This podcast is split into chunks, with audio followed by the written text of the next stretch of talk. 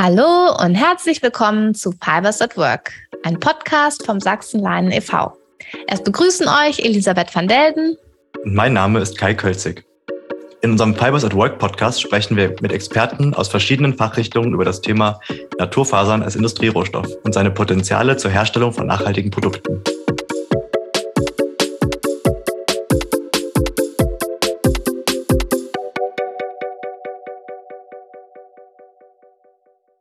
Dies ist Folge 3 aus der Hanf-Edition. Ja, in der heutigen Folge begrüßen wir Valentine Treu von der Standortagentur Tirol und Simon Meienschein von Spurart. Mit den beiden sprechen wir heute über das Thema Hanf als Rohstoff für Sportgeräte. Herzlich willkommen, Valentine und Simon. Schön, dass ihr da seid. Ja.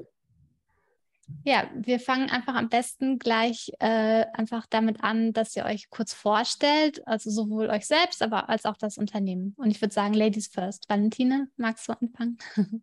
Okay, also ich bin Valentine Treu, bin Projektentwicklerin bei der Standortagentur Tirol.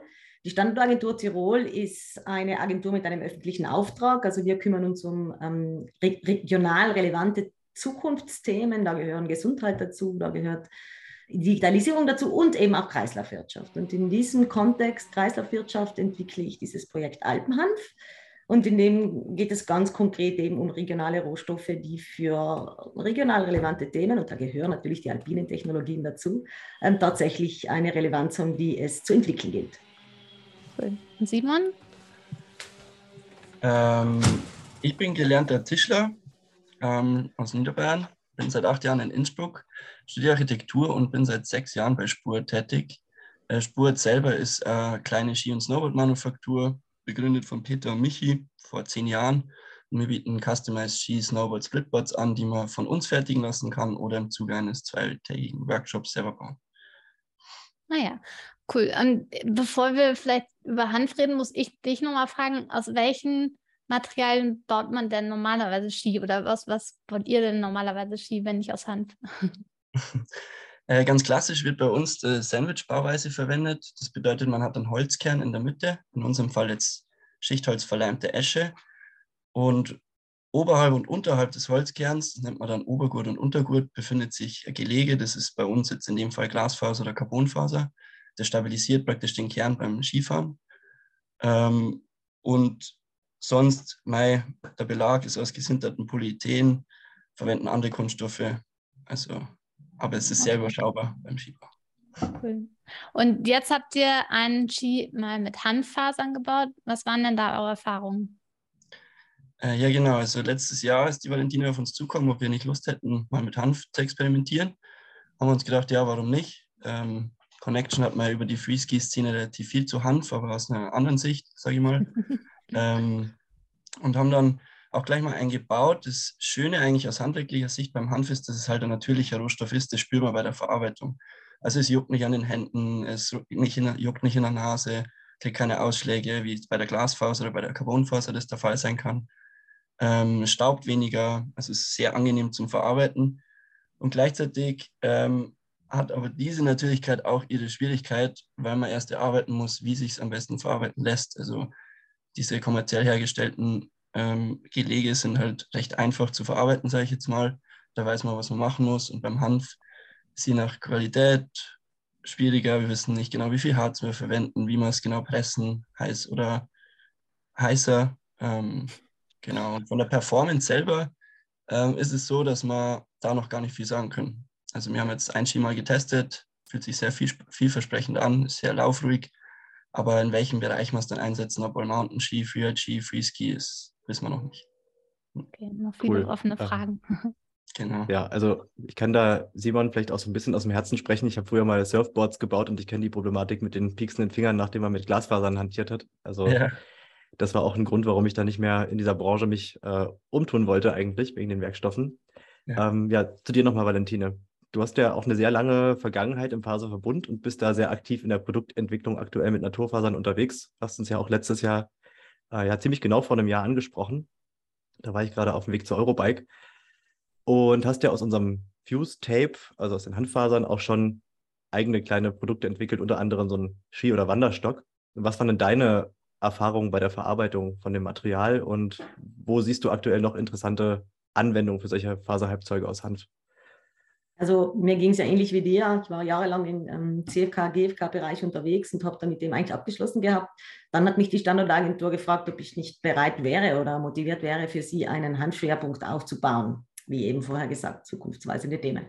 Und ähm, das Spannende am Hanf war im Grunde genommen, dass man den sich vom Feld holen kann. Allerdings war ja wenig industriell entwickelt. Deswegen war es für mich damals eine große Freude, im Laufe des Projekts auf euer Produkt zu kommen, weil ihr wart da offensichtlich die Ersten, während man mir in Flachs einiges angeboten hat oder da auch schon sehr weit entwickelt ist. Aber gut, hätte es damals das Projekt schon gegeben von euch, dann wäre ich nicht am Hanffeld gelandet, hätte mir nicht die Fasern geholt und hätte das als alpine Qualität vielleicht gar nicht erkannt, weil er wächst ja bei uns auch sehr gut. Also Hanfing Composite ist mir natürlich seit Jahren bekannt als wirre Faser, also eigentlich als, ähm, als Innenbauteil für Autotüren und so weiter, wenig performativ. Ähm, das, was ich gebraucht hätte und eben auch für die alpine Technologien wichtig waren, das sind entsprechende Halbzeuge, also Gewebe, Gelege, die wirklich auch performativ ähm, anspruchsvoll sind. Das heißt, mit dem Garn waren wir damals nicht zufrieden. Wir haben damals Rohre gemacht, also Hanfgarn gibt es sowieso quasi nicht, aber Flachsgarn gibt es. Und ähm, erst als dieses gelegte äh, Handfaser gelegt und wirklich da war, bin ich entsprechend in die Produktlinie hineingegangen. Wir glauben, dass wir an Performance von GFK herankommen können, wenn es um die Performance geht. Wo es aber natürlich deutlich mehr Charme hat und was auch das Potenzial darstellt, ist diese Optik, die man erzeugen kann über die Pflanze, über diese unterschiedlichen Färbungen, Grüntöne, Brauntöne und natürlich auch über diese, diesen Mehrwert, diese Qualität, woher kommt es, wo, äh, wohin geht es ähm, kann es ein regionaler Rohstoff sein? Und ich sage, ja, kann es. Und, das muss man auch sagen, natürlich hier bei uns äh, im, im, Alpenraum, wir sind inzwischen äh, nicht in erster Linie auf Tirol beschränkt, sondern wir umfassen zehn Alpenregionen in dem Projekt Alpenhanf, 360 Grad, dass wir das als Rohstoff zusätzlich zum Lebensmittel nutzen, hier bei uns. Also bei uns steht ganz am Anfang der Wertschöpfungskette der Landwirt und der Lebensmittelhersteller. Und dann kommen wir, holen uns die Stängel und dann machen wir die Produkte draus. Und also, ein super wenn, Ansatz. Ja, wenn wir die Möglichkeit hätten, ähm, wirklich Glasfaser und Metalle und so weiter eins zu eins zu setzen, dann wird es jeder wollen. Also ich bin überzeugt davon. Nur so, so leicht ist es halt nicht. Und jetzt muss man die Nischen langsam entwickeln und sich in diese Richtung Industrialisierung und, und, und Serie vorarbeiten. Die Manufaktur funktioniert ja schon sehr, sehr gut. Ja, also im Prinzip hast du jetzt schon so ein bisschen meiner nächsten Frage, die ich ge gestellt hätte, vorgegriffen. Also die Standortagentur Tirol hat sozusagen das Potenzial ja schon erkannt, bevor du da warst, oder? Also im Prinzip gab es ja schon, muss es ja irgendwie einen Schwerpunkt gegeben haben, sonst wärst du wahrscheinlich nicht angesprochen worden. Wie sind denn vorher diese Aktivitäten in Österreich gewesen und wie wächst das jetzt gerade? Ist das gerade so richtig im Boom oder wie muss man sich diese ganzen Hanfaktivitäten generell in Österreich mit Anbau und ja, Entwicklung vorstellen gerade? Also das Hanfprojekt ist als Idee tatsächlich dahergekommen, weil es ein Vorgängerprojekt gab, jetzt nicht in der Standardagentur, sondern unternehmerisch getrieben äh, in unserem Wirkungsraum.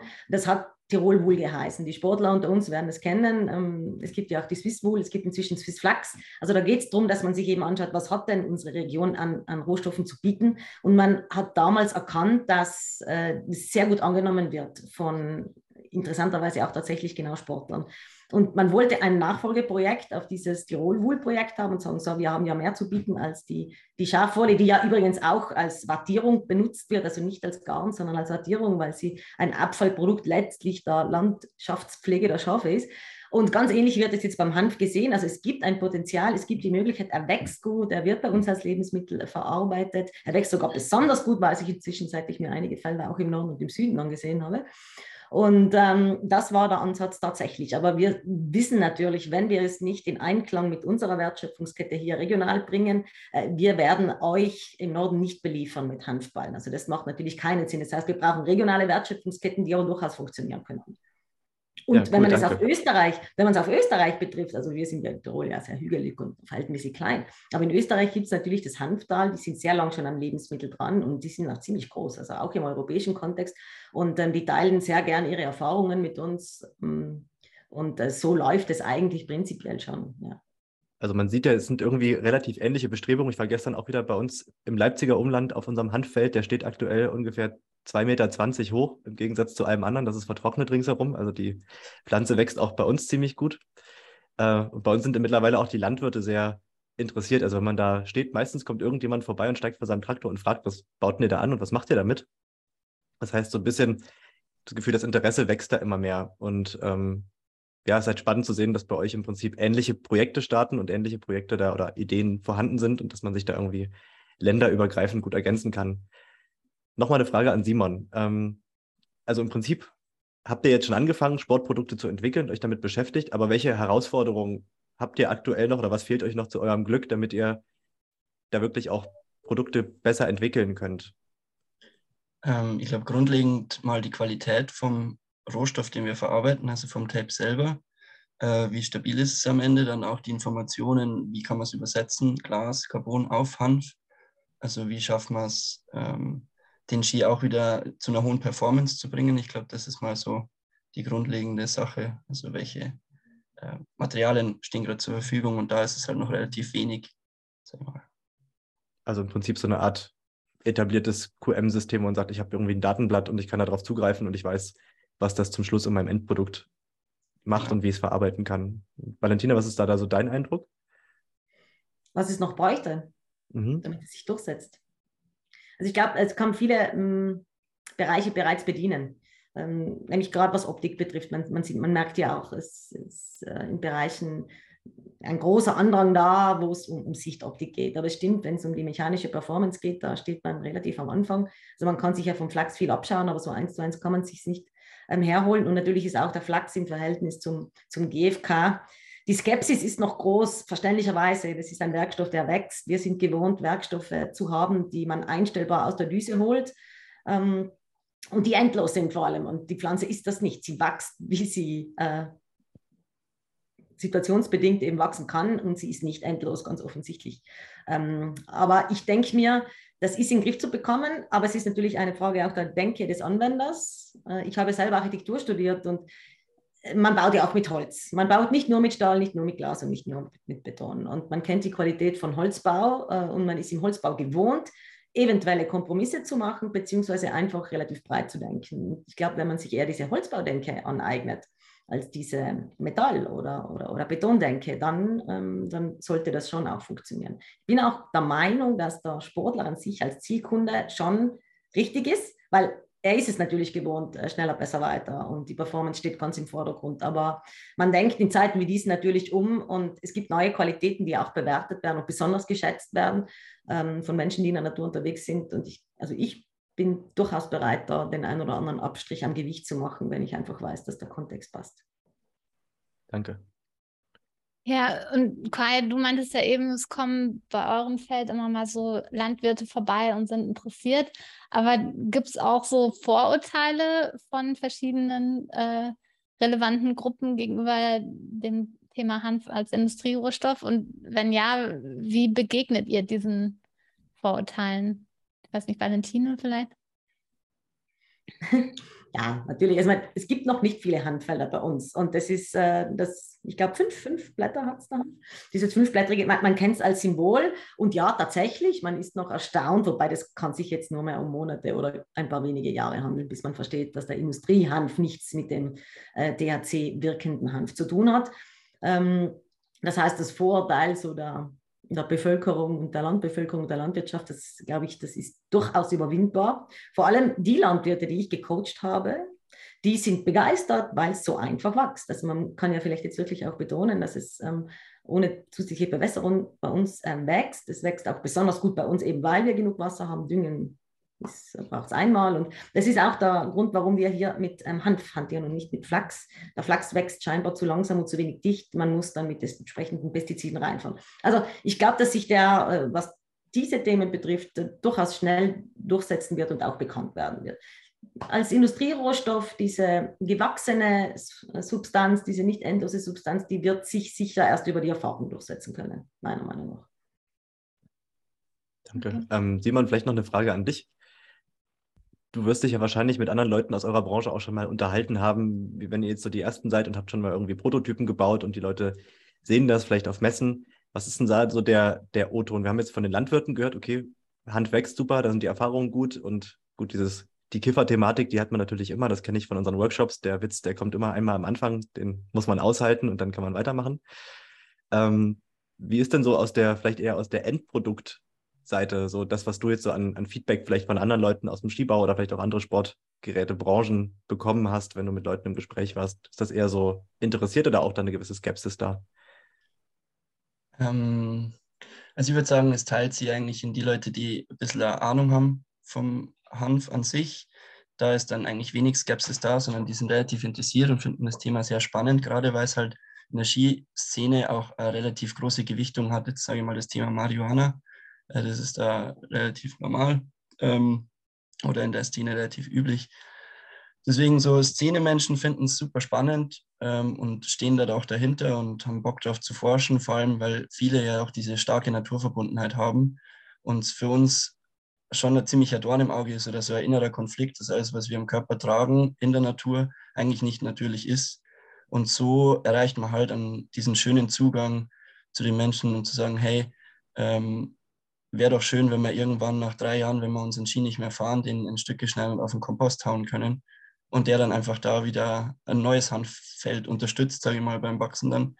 Äh, die Idee kommt ziemlich gut an, muss ich sagen, und ist auch, glaube ich, der Grund, warum wir da dahinter stehen und das machen wollen, unseren Teil beizutragen. Ja, Valentina, hast du noch irgendwie so ein Feedback aus der, eher aus der Produktseite zu diesen ganzen Themen? Wie ist da so bei dir vielleicht auch als Standortagentur so die, die Anfrage dazu? Wie viele Leute wollen da was machen? Ist da irgendwie der totale Run oder ist es eher noch Verhalten?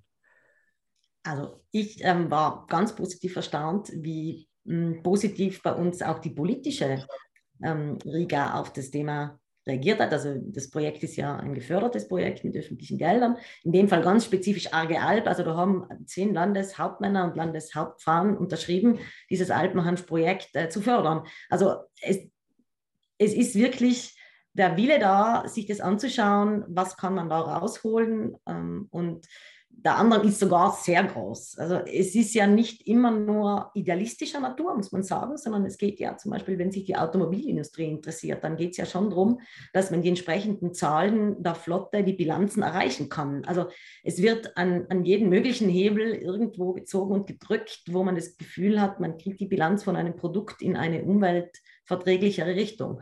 Und deswegen ähm, ist also einerseits wirklich von dem, von dem Charme, von dieser Pflanze für den Lebensraum ein, ein großer Andrang vorhanden und andererseits ist auch wirklich aus industrieller Sicht, wie können wir unsere Produkte optimieren, auch ein entsprechender Wille und ein entsprechender Drang auf dieses Thema da.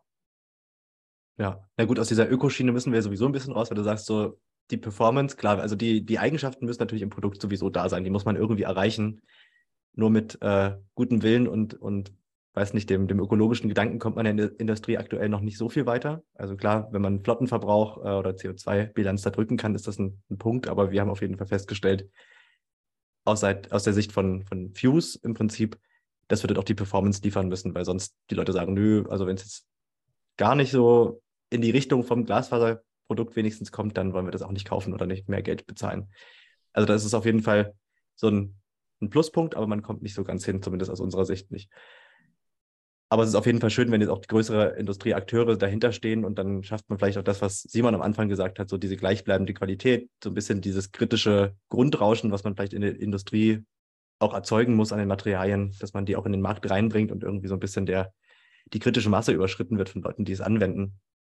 Ähm, ja, weiß nicht, Lisa, hast du noch eine Frage? Mich würde einfach nochmal interessieren, also wenn jetzt eben unsere Zuhörer Interesse entwickelt haben am Industrierohstoff ähm, Hanf, so was könnt ihr denen noch auf den Weg geben, äh, um sie zu motivieren, dass sie sich mal mit dem Thema beschäftigen oder wo sollen sie überhaupt erstmal anfangen? Wie geht man an das Thema ran? Ähm, magst du, Valentina, anfangen oder soll Simon Leglos. Okay. Also ich würde ganz grundsätzlich, so haben es wir zumindest gemacht, mal versuchen zu verstehen, was ist überhaupt Hanf?